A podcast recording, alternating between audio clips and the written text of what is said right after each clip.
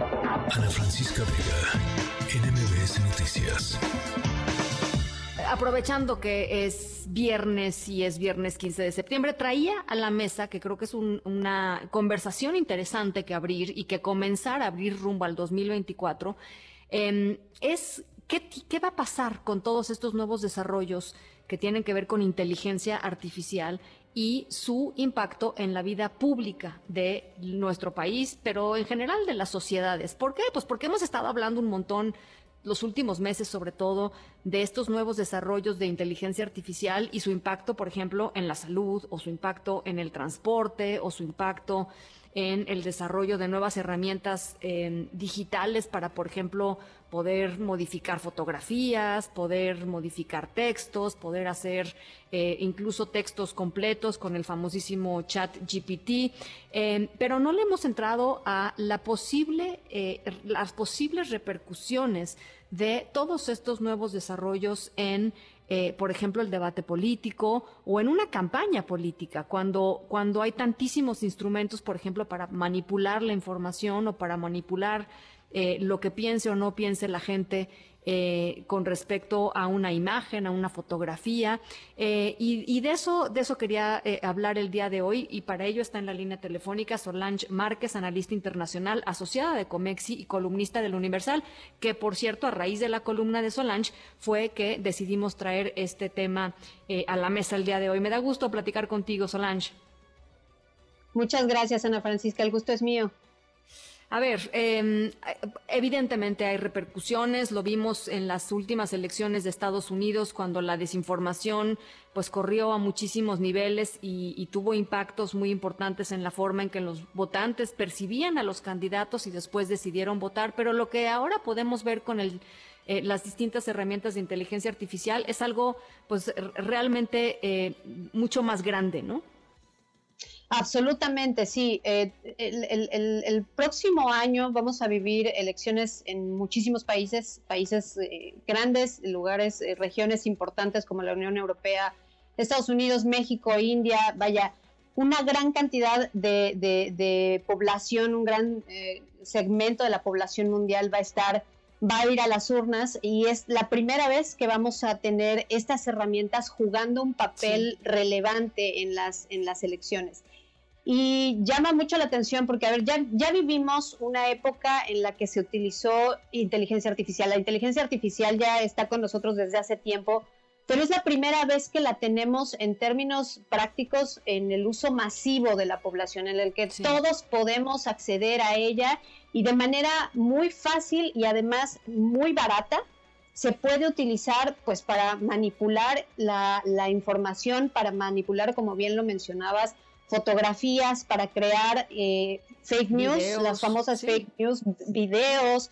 Entonces es la primera vez que vamos a estar en una realidad como esta y bueno, es importante porque no, no tenemos, ¿no? Llegó tan rápido, a ver, ChatGPT llegó en noviembre, ¿no? Y, y, masivamente y, a los cinco días ChatGPT superó a todas las demás redes sociales. Eh, a los cinco días ya tenía más de un millón de usuarios, eh, hoy tiene cientos de millones de usuarios en todo el mundo. Y estamos hablando de que apenas van unos meses de su uso y ya, y todavía no tenemos, la ley siempre va mucho más lenta, y todavía no tenemos regulación eh, en, prácticamente ningún país. Y eso pues evidentemente va a ponernos contra las cuerdas cuando empiecen a salir noticias falsas, fotografías falsas, videos, videos falsos en los que vamos a tardar tanto en discernir si lo que dijo tal candidato es real o no, si el video que está circulando sobre tal candidato a la presidencia o candidata a la presidencia es real o no es real y eso verdaderamente nos va a poner en un, en un, pues en un juego muy complicado a nosotros como ciudadanos.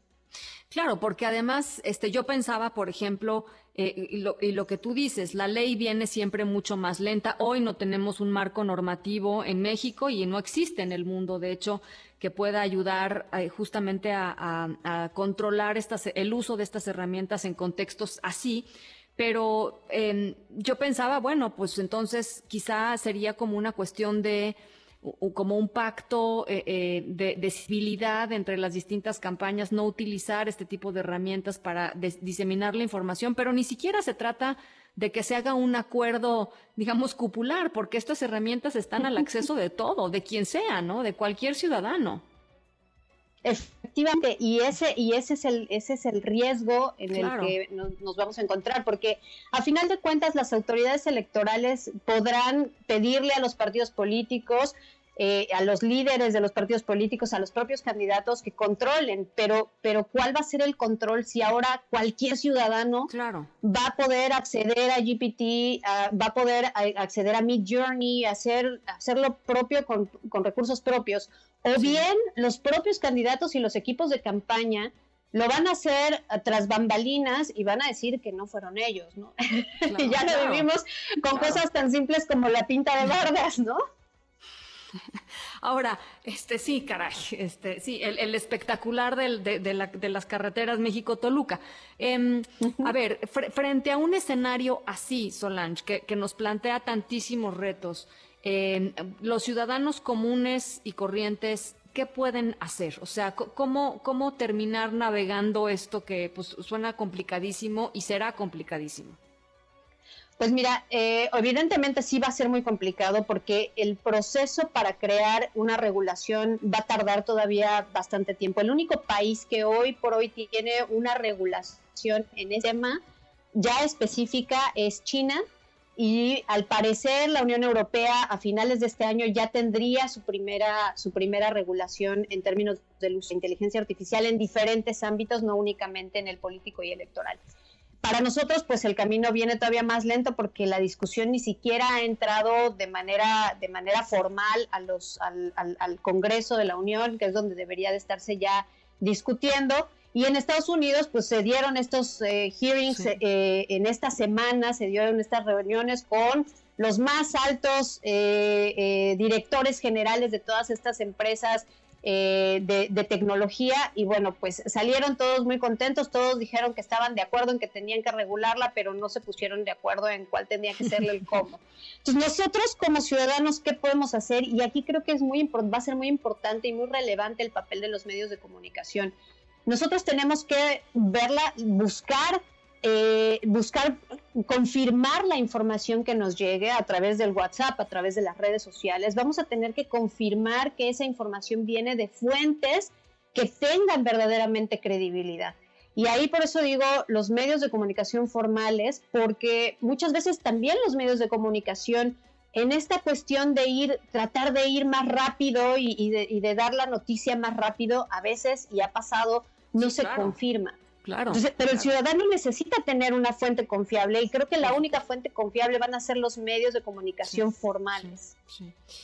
Pues será complicadísimo, creo que es eh, un, tema del cual eh, hay que eh, continuar hablando y, el llamado es, Solange, creo que desde ahora mismo, aunque no se estén utilizando necesariamente herramientas de inteligencia artificial, sí se están desarrollando y sí se están utilizando ya eh, pues las, las clásicas este, herramientas digitales para diseminar información eh, falsa y rumores. Y la, la, pues la recomendación siempre es antes de enviar o reenviar ese mensaje que te indignó en WhatsApp, eh, verifica en un medio de comunicación en el quien, en quien confíes si efectivamente están hablando de, la verdad o es simple y sencillamente un rumor o, o, o, claramente algo que es una noticia falsa. Creo que este, a partir de ahí podemos ir avanzando, pero sí va a ser muy complicado, Solange. Qué bueno que escribiste este texto. Está en el Universal, por cierto, para que lo lean.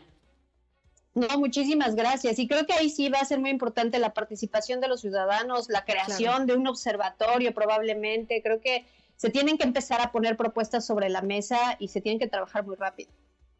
Bueno, pues ahí está. Te mando un abrazo, Solange. Igualmente, muchas gracias. Cuídate mucho. Ana Francisca Vega, NMBS Noticias.